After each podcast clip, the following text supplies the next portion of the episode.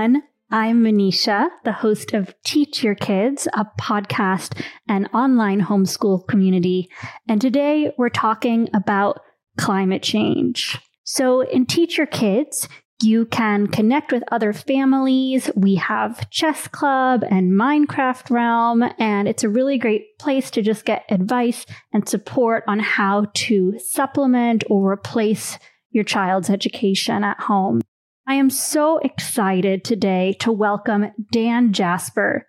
Dan Jasper is the policy advisor at Project Drawdown, whose mission is to help the world stop climate change as quickly, safely, and equitably as possible. And he's also the founder and primary author of Street Civics dot com. Dan has over a decade of public policy experience advocating for climate financing and simultaneously addressing poverty alleviation and climate resilience in low and middle income countries. So you might be wondering why I invited Dan on this podcast about homeschooling. And there's a couple important reasons that I want to highlight. Uh, first of all, one of the reasons that a lot of families are choosing to educate their children at home is because they're not feeling like they're getting the kind of science and education they need at school. And climate education is a big, of big importance to a lot of families. Also, many parents are very, very concerned about climate change because they have children who are growing up in this changing world. And so there can be a lot of anxiety and not really knowing what to do. Likewise, many of our kids have questions when they start learning about the science, about what kind of actions they can take.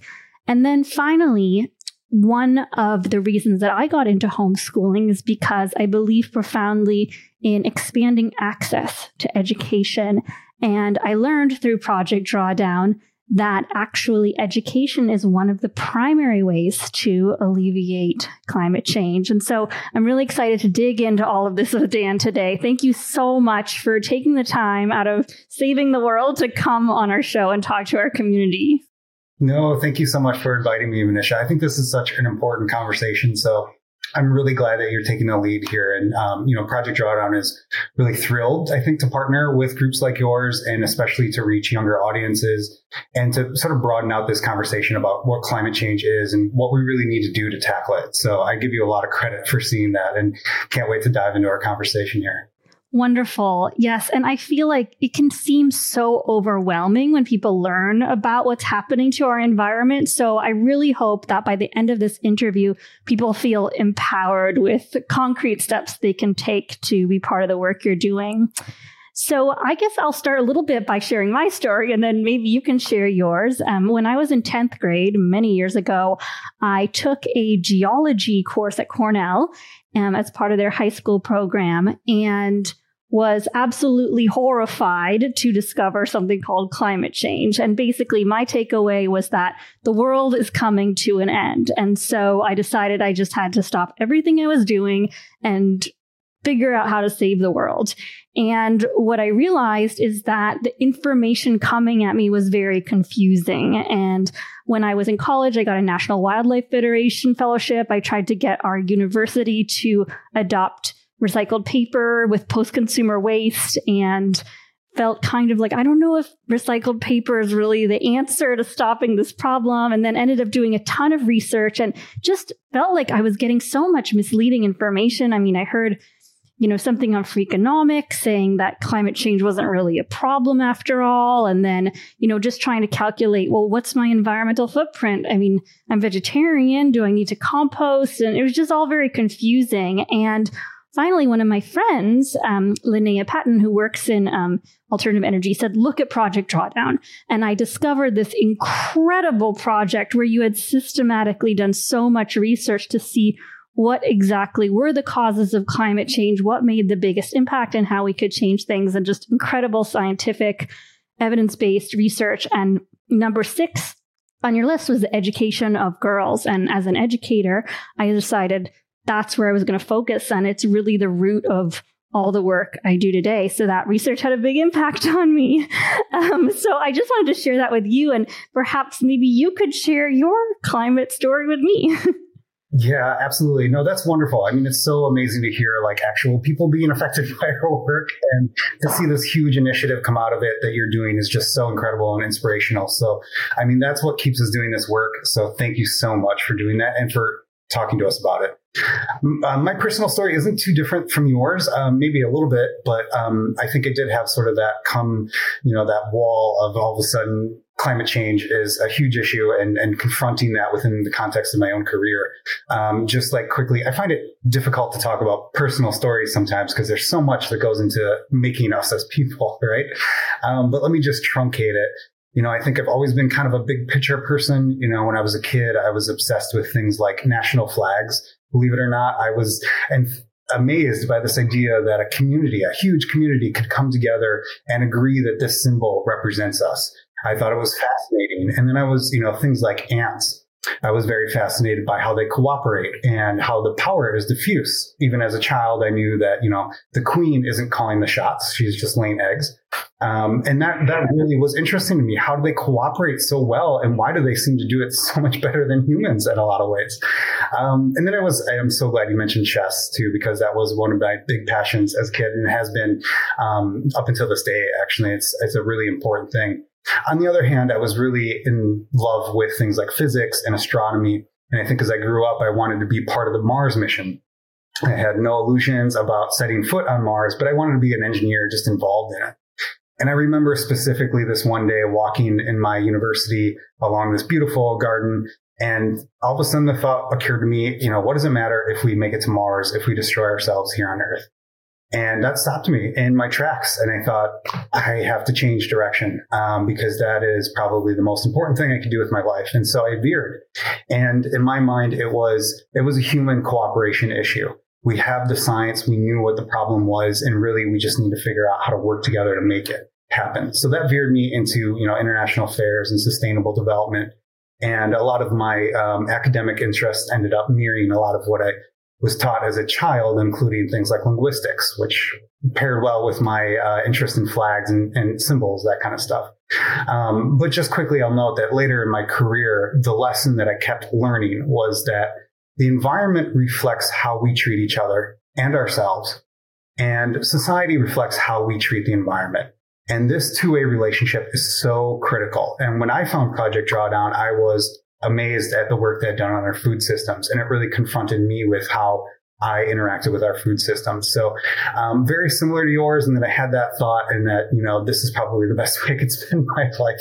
And so here I am at Project Drawdown. So lucky to be a part of this team, because I, like yourself, found the organization, was super inspired by it. So um, yeah, that's kind of my story here in sum.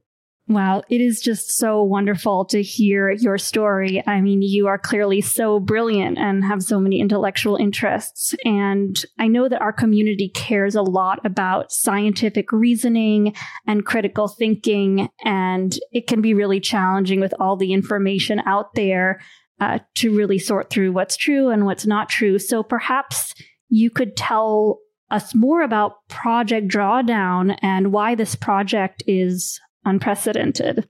Yeah, absolutely. Um, it's, a, it's an interesting story. Project Drawdown was really started by a scientist uh, named Paul Hawken, who uh, at some point he started to ask his scientist buddies, well, what is the checklist that we need to do to tackle climate change? Like, what are, what are the full suite of things that we actually need to do? And all of his scientist friends said, what checklist? There is no checklist.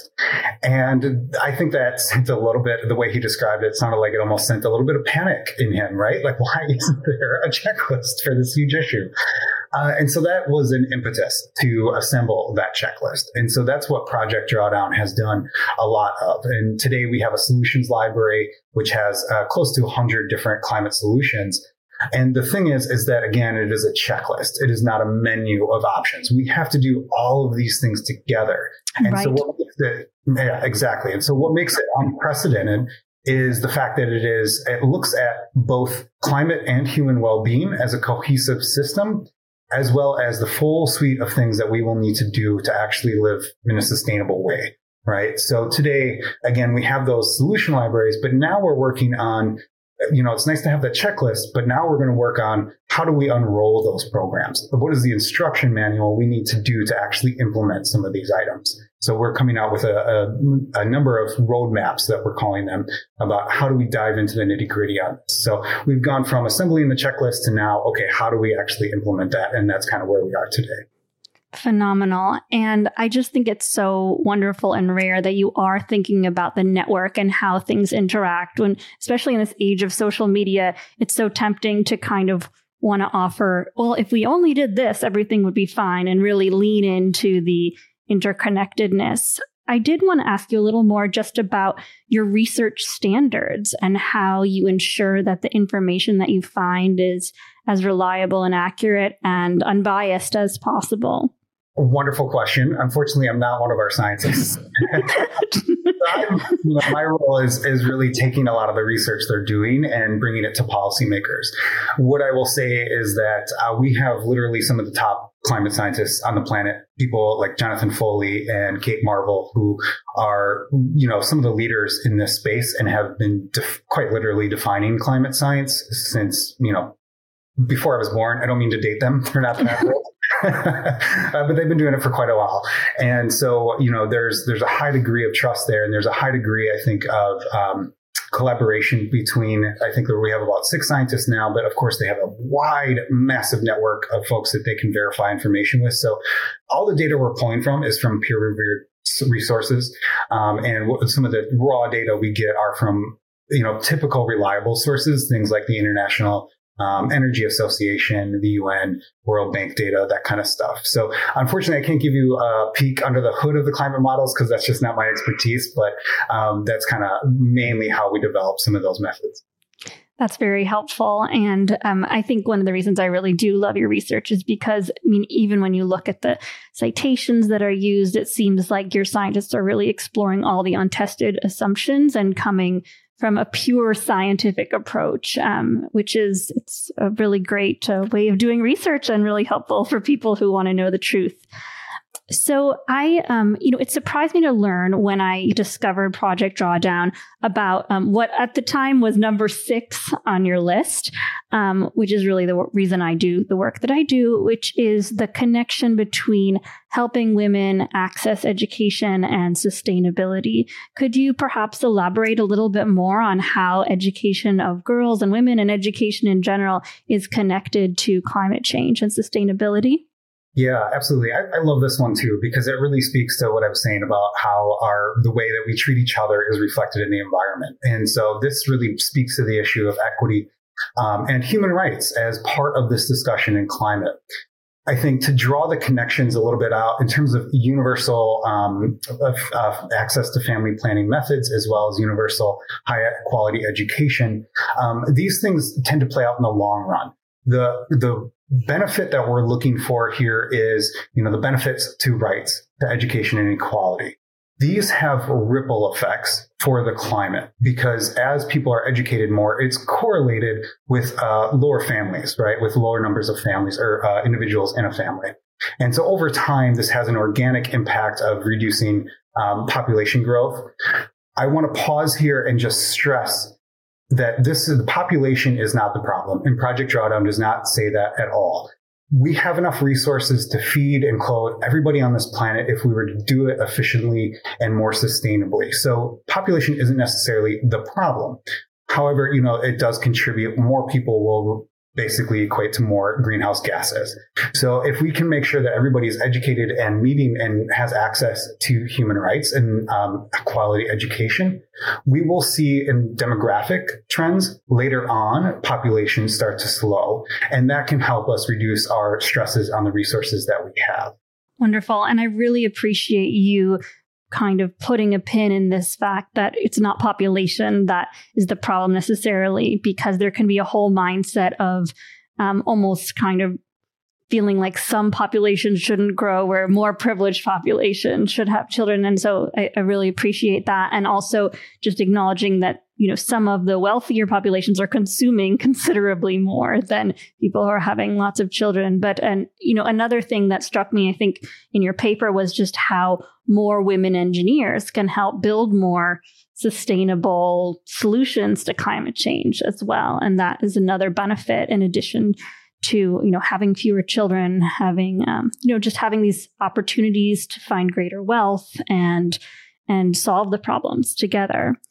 So um, also uh, along those lines, um, what are some effective ways you've seen that organizations are expanding access to education for girls? Can you highlight any organizations or efforts in particular that seem to be particularly effective? Unfortunately, I think in, in places where I've been actually on development programs, um, I've been in contexts where actually we had the opposite issue, where actually the girls were really engaged in education. It was tough to get the guys engaged. And I think that kind of speaks to the, the context, right, and the regional nature of this issue. But from the climate perspective, I think what we're really trying to push is the enabling factors that can really, that are correlated very closely with higher education. So the one that's top of my mind is increasing electricity access, right? Mm. This is something that is huge right now. For example, in Africa, there are over seven hundred thirty million people without uh, access to electricity. So giving them electricity, one, would at least enable education a lot better. But obviously, we can't hook them up to the same dirty grid that we're using. So investing in renewable energy projects are so crucial. And it sounds tangential to education, but we need that infrastructure, right, to properly educate us. And we know that access to electricity uh, improves so much at so many different aspects of education. So unfortunately, going back to the Africa example, uh, you know, it's seven hundred thirty million people lack access to electricity, and only two percent of investments in the renewable energy sector are going to Africa, despite the fact that it's the best place in the world for solar. So we really have to start thinking about our priorities here, right? And these enabling factors. I'm going to give you just one more quick example here, because I, I, there's so many things that I think we don't talk about or, or even think about.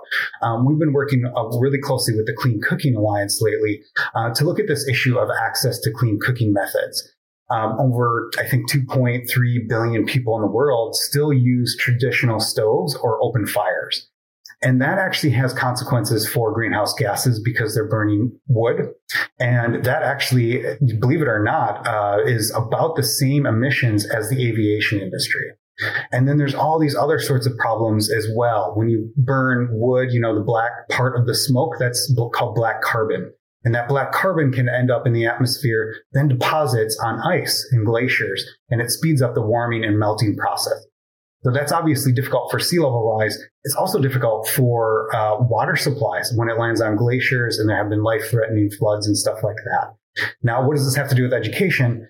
Note that gathering wood fuel can take anywhere from like thirty minutes up to six hours for some people, and that responsibility primarily falls on women and girls. So what if we gave them their time back? What if we invested in renewable energy access and gave them better, you know, cleaner methods of cooking and their time back? There are all sorts of uh, studies looking at what do women do with their time when they get it back. But I'll be honest, from my perspective, I don't know if we need to really dissect that. But isn't it enough just to give them their time back and to say they're going to do with it what they think is best? And we can trust that that's going to have really good implications for things like employment and education, right? I could not agree with you more. And just to expand upon this connection further between electricity and education, I feel that the probably the most important innovation in education in the last fifty years is Google and the internet. And now there are so many amazing adaptive learning apps that are being built for children. And so often when we think about education, we think about building schools. But in fact, you know, I mean, I've had this fantasy of, you know, I could get a big grant and build these solar powered iPads with lots of digital learning apps and bring education to kids that way. And so when you get access to electricity, when you get access to internet, there's just so many possibilities to learn and advance yourself. And it's a natural inc- inclination. I mean, I think of the story of Dame Ragnall and this uh, knight who was searching for what women most want, and it was their sovereignty, right? So we, what does a woman do with her sovereignty? You know, maybe that's not the question, you know, just trusting that giving her her sovereignty, she will make good choices that help the world. Absolutely. Absolutely. And, and, you know, just another point too, on, on the giving access to the internet, that education goes both ways, because there are whole communities that are not participating on the internet and have uh, things to teach us, right? And there are local communities that have traditions going back thousands of years that we will need to resurrect, and we will need to learn from them. So I just want to like point out that I think often there is this sort of, you know, we need to, to extend our arm, but the education street works both ways, right? That is so true. And even just coming back to this um, idea of networks and ecosystems, there's so much knowledge there that we could draw upon as we try to survive and thrive in a complex world. So you worked for the U N High Commissioner for Human Rights, um, advocating for peace and humanitarian cooperation on international development. This is, of course, a very sensitive topic with what's going on right now. Um, but would you be willing to address how sustainability is connected to some of the conflicts we're seeing break out in the world today? Honestly, I think you could probably dedicate a whole podcast just to this issue. And I bet you there's probably some that exists already. um, because, you know, the, the, con- the connection between resources and conflict can be a little bit complicated. On some level, you know, there's always an element of resources within conflict, especially if we consider land or territory to be a resource. But I think I really want to impress people that we should be cautious about drawing too many linkages and inferences about what this might mean in the future. Um, so, you know, for example, like I've heard people draw connections with the most recent conflicts that we're seeing and oil and gas. And I am very hesitant to make those connections or say um, that that's the main driver, because I, I don't think that that's correct analysis at all. And I think that's, you know, there's a lot of geopolitics and history in here. So we need to be cautious in, in making those implications. Um, and it, even with further conflicts, probably the most famous example is the Syria example. I've heard a lot of people say that this is the first climate war because of the an anecdote that uh, drought had driven farmers into the cities and it had created social imbalances. That was based off of the testimony of one farmer. And so we do need to be really cautious about like, where are we getting this data from and why are we drawing these conclusions? We hear quite often nowadays um, that climate change is a threat multiplier. This term came from National Defense document, I think in two thousand seven, from a defense contractor, and it just took off like wildfire without many people really stopping to examine some of the assumptions that undergird that. So, you know, is it really the case that when their resources are scarce, that it automatically equates to conflict? The answer is not necessarily. And in international development, people have known this for a very long time, that especially things like water scarcity can actually be great in pulling communities together. And there have been many instances in which conflicting parties have come together because of their dwindling water supply. So water scarcity or resource scarcity can, in some level, bring us together because there's this element of mutually assured destruction. If it's a basic need, right? If it's water, right? Something like that.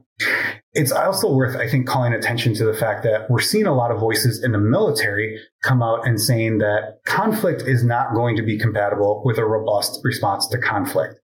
We can, for one, we're going to need radical cooperation, so we cannot be harming one another. It also has untold damage to the environment, right? And there are lots of greenhouse gas emissions that are pumped out from conflict as well. Not to mention the inefficient use of resources. I don't mean to sound cheeky, but like if you think about the supply chain of a bomb, we're taking all of these resources from around the world, putting together assembly plants, shipping them someplace, and then we're dropping them and exploding them. This is like one of the worst uses of resources we could possibly think of in this moment right now, because we're going to need radical cooperation. So what I want people to get from this is that, one, I don't want people to think that just because there will be uh, troubles with resources, that automatically re- means that there will be more conflict. It could mean the other thing, where actually it's an impetus for us to put down our weapons and say, you know what, we're not going to get through this unless we work together. And we're starting to see, like I said, increasing voices from the military say this as well. My guess is we're going to see a lot more of that.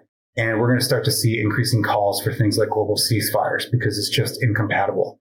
So that that really speaks to, I think, uh, radical cooperation on a different level. We're going to have to start thinking about how we relate to one another and international relations uh, at a fundamental level. I just love that thought and optimism. What I witness is there's kind of in my circles, I see two camps of people. There's definitely a group of people who just kind of don't care at all. That's one camp. But then I also see people who are kind of almost like indulging in their grief, you know, and I saw even with your presentation, there were people say, well, there's nothing we can do and it's all terrible and blah, blah, blah. And I've been in a lot of communities like this that's just always talking about how horrible the world is and nothing is going to get better. And then we all go to a protest together. So amidst that rant, I really want, I, I think that I have a theory that if you learn about something difficult in the world and you don't just take action to help it, but you take strategic action to help it, that will really improve your own mental health. So there's all these different things coming together. There's our, you know, the we don't have a lot of time as parents and teachers, and yet we want to do something. So if you were to, let's just start off by saying, like, in our busy lives, if we had to choose one behavior to help make a positive impact in building a sustainable future for our children, where is the best place for us to put our energy? Taking it slow. And trying to find the things that are going to work and that you can maintain over a long period of time. And that does take, like you said, maybe one thing every two weeks so that you can work it in. When it comes to like the most impactful thing, it does depend quite a bit on our lifestyles and where we live um, and what we eat and a lot of different things. So it's difficult to say one thing for everybody because it's so dependent. Um, but I can just mention a couple things on the tangible side. And then I also want to just give a note about the fact that we also need to start thinking about the intangible aspects of what we need to change in order to, to improve our response to climate. I think that, you know, on the tangible side, most people are starting to get some of the messages. One thing that we can really make sure we're doing is reducing our food waste. Um, if you do have food waste, try to compost it. Keeping it out of the landfills is so important because so much methane comes from there, and methane is a really powerful Uh, climate uh, greenhouse gas. So um, it's even more powerful than um, carbon dioxide. So that one's really critical. Um, and it is something that is a massive issue. So the more we can keep food out of the landfills, the better. Plant-rich diets are really important. You said you were a vegetarian. Um, that that's wonderful. Actually, I went vegan because of Plant uh, Drawdown, um, Project Drawdown. But I know that that's difficult for people, and, and people get a little anxious too because we get used to our what we're eating and we get into our routines. And I know so well that it's so difficult to like sit down and plan out how you're going to like totally change your routine. So my advice uh, is kind of do what you're doing, Manisha, is that find a little bit of replacement. Maybe you can replace those hamburgers. You know, beef is almost a particular type of sin these days. I, the fact that really sticks out in my head is that a single hamburger takes the same amount of water, just in terms of water, as showering for three months or flushing the toilet for six months. That's just one hamburger. So, you know, beef is really up there in terms of impact. So as much as you can avoid that and really try to introduce plant-based um, substitutes in your diet is huge. I'll give a plug for homeowners out there. If you're looking to take advantage of the I R A, check out a group called Rewiring America. They have a ton of resources and are really specialized in that. That's a really great area if you're a homeowner or have access to that. Of course, there are things like taking public transportation and carpooling, recycling, telepresence, all that type of stuff that is super important. And I, again, I think people are starting to get a, a handle on what it is about their lives that is probably um, the biggest thing that they can change, right? Uh, for me, it really was my meat eating. I thought, okay, that's something that I could really do. For somebody else, it might be, well, maybe I can start taking the bus or whatever. It's going to be very um, context specific. I will also just give a plug again for the intangible stuff that we need to do. Again, I'm going to go back to this concept that we're really going to have to cooperate on a level humanity has never done before.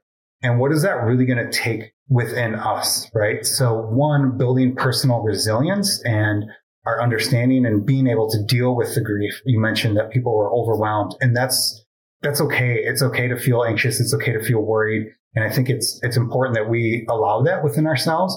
We don't resist it or attach ourselves to it, but it's okay to allow and, dis- and sort of let it dissipate on its own. But I don't mean to sound hokey, but I think we really are going to have to start investigating what it means to really love each other And I dare say that the L word in Washington, D C, I either get cheered or booed here for bringing it up. But when we're talking about human cooperation, we're going to have to start thinking about how we relate to each other, how we forgive each other, how we interact on a personal level, and how our personal conflicts actually impact larger society.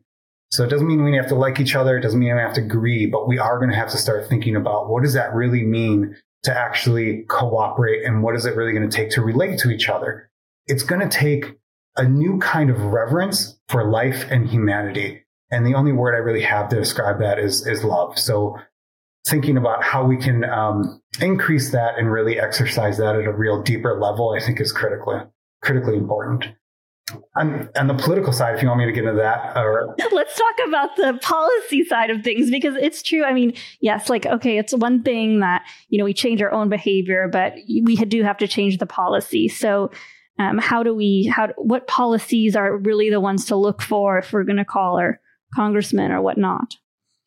Yeah. And, and I mean, really quick on that note, I think that's a perfect explanation too, because there's often this debate of like, what's necessary personal action, or is it at the policy level? And to me, it's kind of a faux debate, right? Because we need both.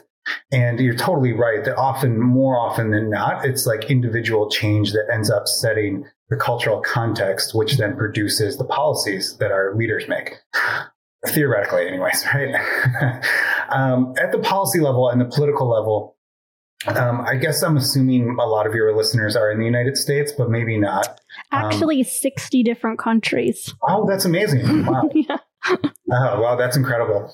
I, I guess I can, you know, speak to some of these areas. Most of my comments are, I think, are pointed towards the U S, but I, it's probably applicable in most democracies. Um, there, okay, so there's issues that we can pay attention to. One thing I will say is that if people are busy, Um, I would pick one issue, and I would probably find an organization that you trust and can vet, and I would just follow them, and I would basically sort of follow their lead so that you're kind of outsourcing some of that day-to-day tracking that you need, right? But at the political level, you know, at the United States, I think it's important to remember that not every American has a congressperson or a senator. I'm in Washington, D C. We do not have representation in Congress. And I think people forget that, right? In Puerto Rico, Micronesia, the Virgin Islands, all these people do not have a voice, which makes it so much more important that folks that do have a voice are exercising it. Now, I know people are a little jaded with the political situation, and I do not blame them at all. I've been in D C forever, and I am also a little jaded and frustrated.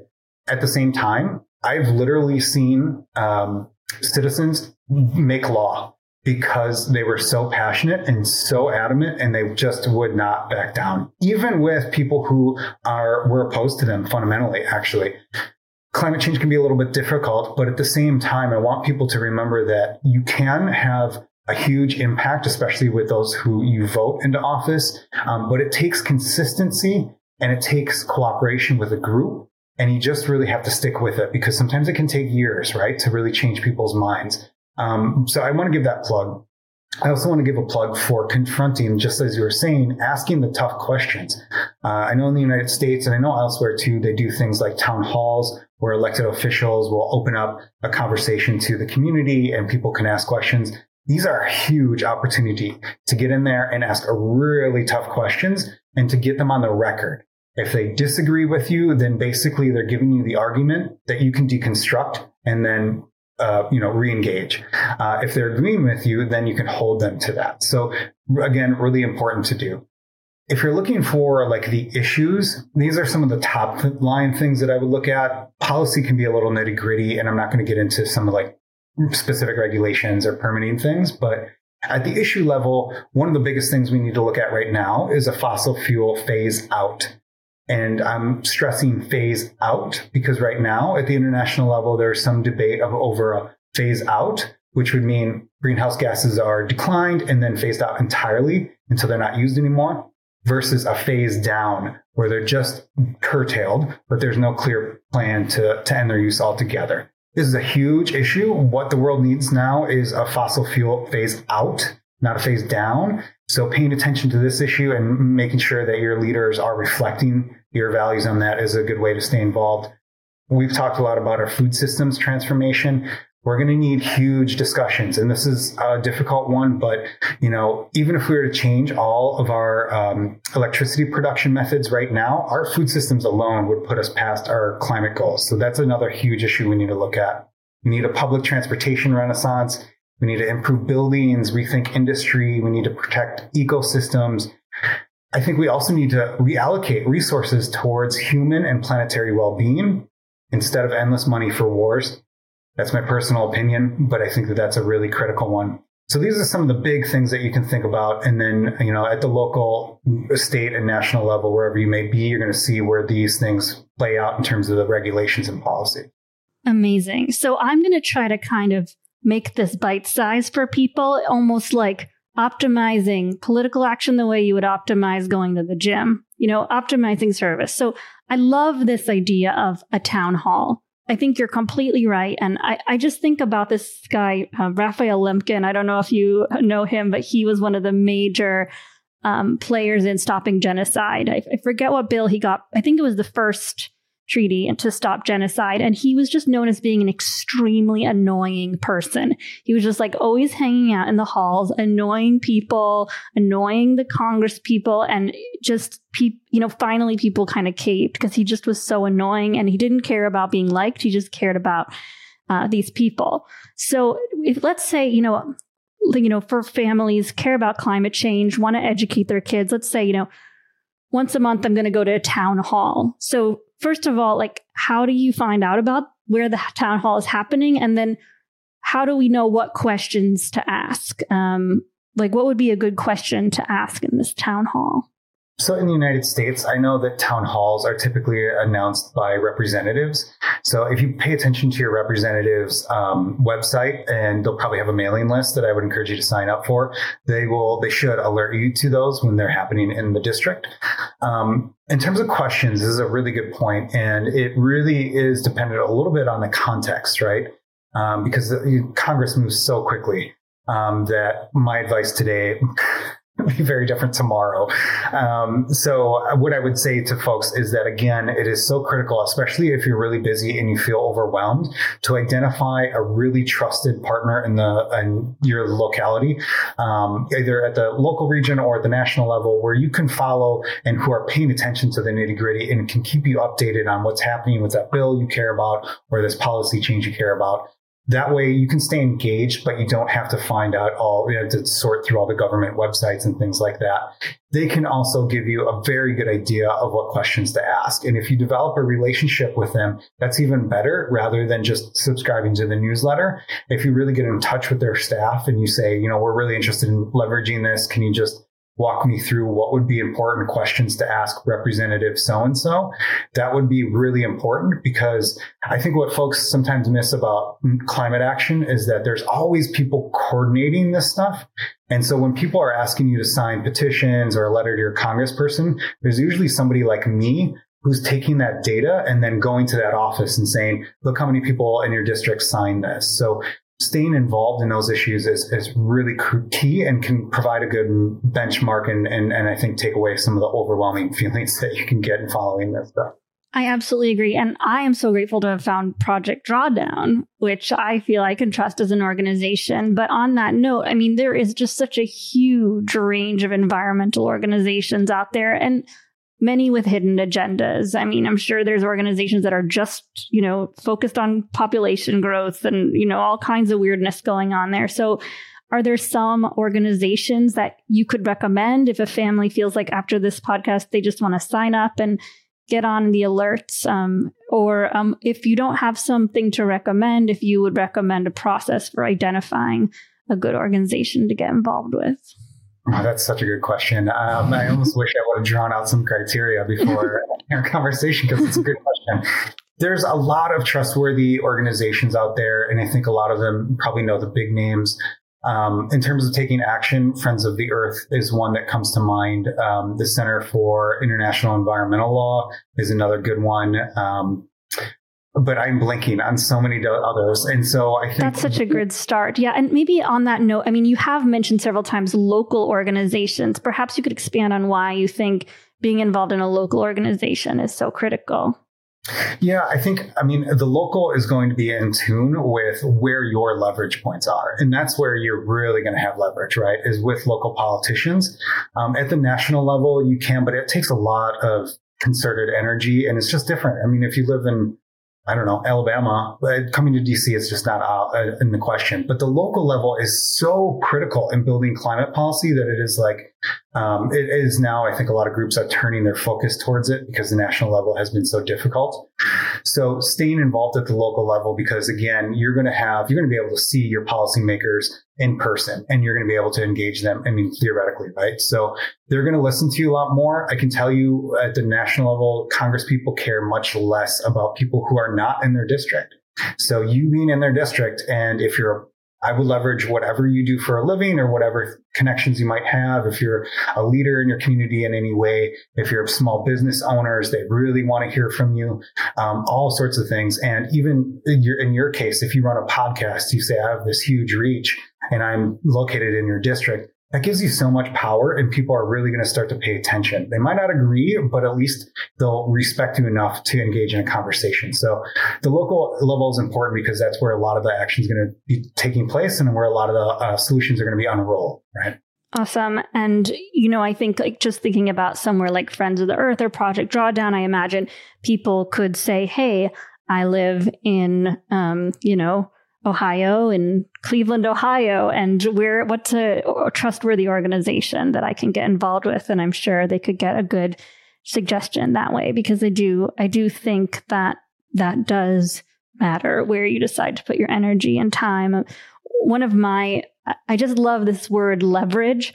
Uh, one of my favorite examples of political activism is, you know, whether you agree or not on the topic, but um, when um, and I believe Andrew Cuomo like started calling um, Republicans and tell, uh, talking to them about their children who were gay. And he kind of did this underground movement. And then all of a sudden there was a vote on gay marriage, and it passed because he had just been picking up the phone and calling people who he knew had a gay niece or a gay nephew. And I think that kind of activism actually takes a lot of courage. It's much easier to like wave your fist and say, I don't like this person or they're bad, but actually to stand in front of someone's face and say, this issue is really important to me. I need you to consider it. It's a lot harder, but it's a lot more effective. Absolutely. And also, I loved your point, too, about being a little annoying, not in a diplomatic way, but being consistent and being there. And it is difficult. I was raised in the Midwest, so I had a very difficult mental block getting past this. Like, I've emailed this person a million times. I feel bad.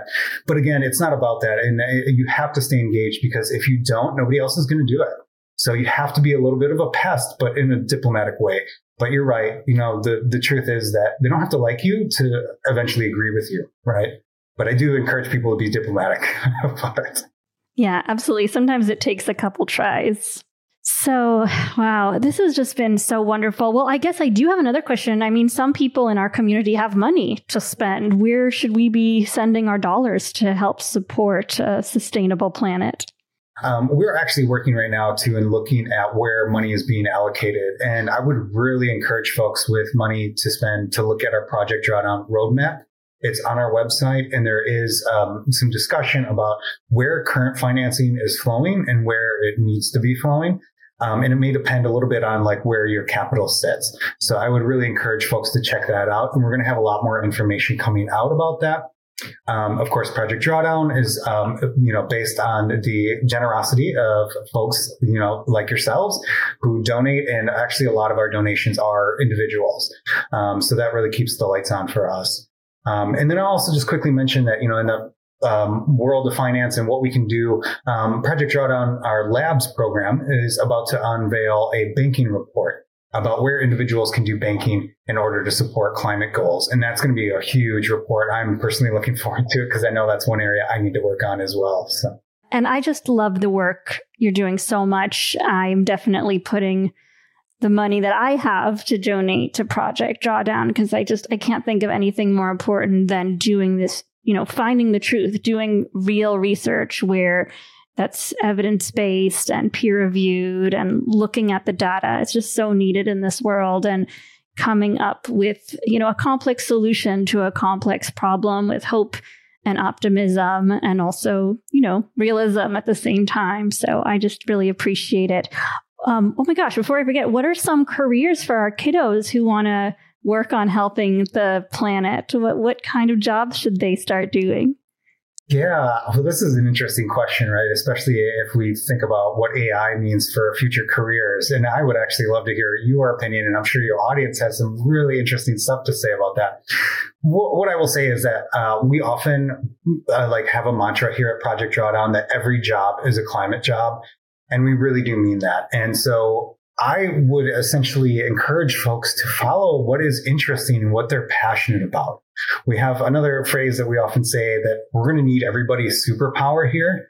And so, you know, I would say that your superpower may not immediately look related to climate, but I guarantee you there's an application, and I guarantee your, your role would have some implications for climate action. So it, some of it is about how you're integrating climate concepts into the work you're doing, and some of the work is specifically on climate-related jobs.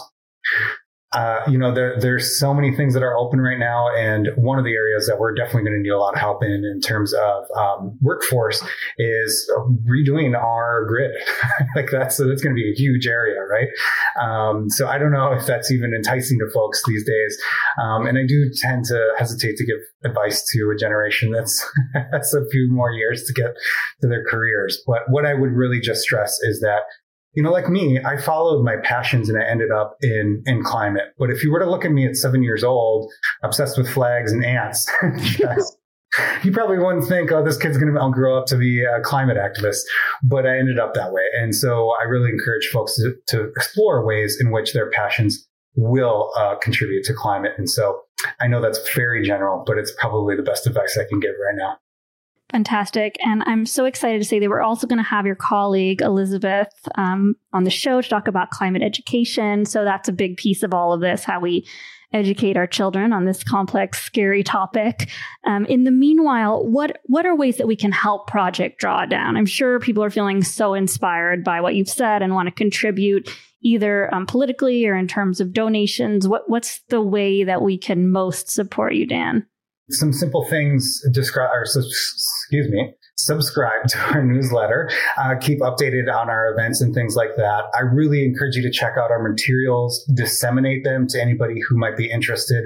I know probably one of the biggest impacts that we've had is, is folks who've read the book and then they share it with all their grassroots activist friends, and it becomes like a standard. It's really important, I think, especially when you're having conversations, that you have some of that information in the back of your mind. So check out our materials, try to leverage our models. We have so much information and data out there that we want people to utilize at every level. And I mentioned the um, finance tracking that we're doing. That's that's one really important example of that. Um, stay up to date on our science. We're coming out with a lot of new science um, in the years ahead, in months and years ahead. Um, and then, of course, you know, we're always open to donations and any financial support. So staying in touch um, and, and staying engaged and supporting us um, financially, if possible, is, is probably the best way to, to continue to support us. Phenomenal. I'm going to make a donation right when we get off the call. And we're we're kind of wrapping it up, but I, I did also definitely want to talk about your other organization, StreetCivics. And I can't believe that you are policy advisor for Project Drawdown and also have an organization. But could you tell us about the work you do there? Uh, StreetCivics is a, is a project I started in twenty nineteen to serve as a resource for people who want to be civically engaged. Uh, unfortunately, again, you know, there's a small cadre of folks who are basically social justice lobbyists here in D C. Believe it or not, there are some good lobbyists out there. Uh, unfortunately, though, we've all had to learn on the job, and it is really difficult to learn how to, to, to connect policy, your ideal vision of the world, and how to actually make a difference with that. And so I set about making that uh, website to serve as a as a resource for folks that are really trying to get involved. It's I've been extremely exciting to see the response I've gotten. There's been used in schools and universities around the world, and cited by Yale Law Journal Review and all sorts of things. So it's been incredible, and I think speaks to the need um, for further education on this, because frankly, I have a master's in public policy from Duke University. They did not teach me how to get a bill introduced or to how to pressure a congressperson, right? And they're not going to teach you that kind of stuff. So that's kind of what that website is about. And um, I really encourage people to check it out. And if you have uh, interests or things that you're not seeing or needs for resources, reach out, and I'm happy to try to do what I can. That's so exciting. I definitely am envisioning some kind of workshop for our kids because I feel like that would be so cool to learn. Oh, wow. I mean, this has been so illuminating. I'm taking away, first of all, composting. And as a personal action, I know you also have a list of what are the most impactful personal actions, and we'll make sure to include that in the show notes because you guys really know what you're talking about. And then I, I think just this action of going to town halls, um, you know, finding, um, signing up for the updates about when your town halls are happening, signing up for Project Drawdown, uh, getting involved in a local organization. I mean, these seem like really actionable things that people can do. It just feels like quite healing, actually, to go to a town hall once a month and ask tricky questions, connect with your community. I mean, what a wonderful educational experience for your child. I mean, that is incredible. I, I, I'm really feeling inspired by by that. Just, you know, even just as a piece of a child's education to take them to a town hall once a month. So um, kind of a little, what do you call it when you throw a baseball the wrong way? Um, sideball. No, that's not the expression, but uh, what is it? Curveball. A curveball. I have a curveball for you amidst all the curveballs I've thrown today. Uh, lots of surprise questions. But um, I like to finish every show by asking each guest, what's something you're learning right now? Totally unrelated to what we're talking about, because it, my show is really about having a passion for learning and curiosity. So is there, you know, and it can be interpersonal or it could be just a fun fact, something you're studying right now that you want to share? You know, actually, I spent the summer uh, studying Aikido, which is uh, uh, basically a pacifist form of martial arts. And the whole idea is that it's it's uh, designed to reduce harm to everybody involved, including the attacker. And so there's a deep, deep philosophy that underlies it. Um, and it was put forth by an individual who survived um, the atomic bombs in World War Two. And he was so devastated by all the violence he saw, he said that, you know, sometimes it is necessary to um, defend yourself.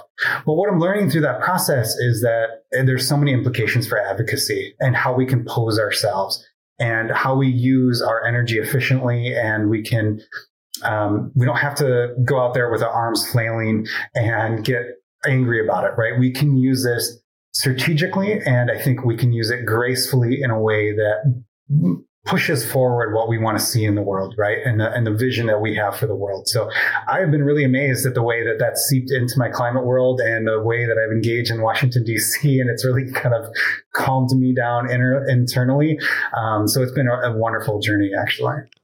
That's incredible. I love that metaphor of using your energy efficiently to create efficient energy in the world. It's it's so true. I mean, we can think about these world problems strategically and really make an impact and then feel better because something sad is happening and we're doing something about it. It's a, it's a wonderful way to heal. Well, thank you so much for joining us today. Um, for those of you tuning in for the first time, this is Teach Your Kids. We are a podcast and an online homeschooling community. You can sign up for free and get updates. We do two podcasts a week, or if you want to become a premium member of the community, we have a WhatsApp community with chess and Minecraft, and I am going to add a climate action group. So parents who are interested in talking about this and getting involved can share ideas and tips and inspire each other. And then, you know, it's just a place where you can ask for advice on parenting or education or anything. You know, if you want to ask for help finding a local organization, we can help you with that. So, um, you know, I mean, this has been such a goal of mine to have you on the show for so long. I have loved, I think I discovered your work ten years ago, and it's been such a huge inspiration to me, so helpful. And I just am really grateful for this place that I could learn what I needed to know to make the world a better place. So just thank you so much for all the work you do. And I just am so honored to meet you today, Dan. Likewise, likewise. You know, we do a lot of science and a lot of policy. And so when we see people applying this stuff in the real world, like yourself, I mean, it just, I mean, it's more than makes my day. It makes me know that we're actually having an impact. So this has been huge for me. And I just want you to know, I'm going to take it back to our staff and they're going to tell everybody how amazing you are and how great this podcast is and how inspirational it is. So thank you so much for paying attention to our work and inviting us. We, we, we're so grateful for it.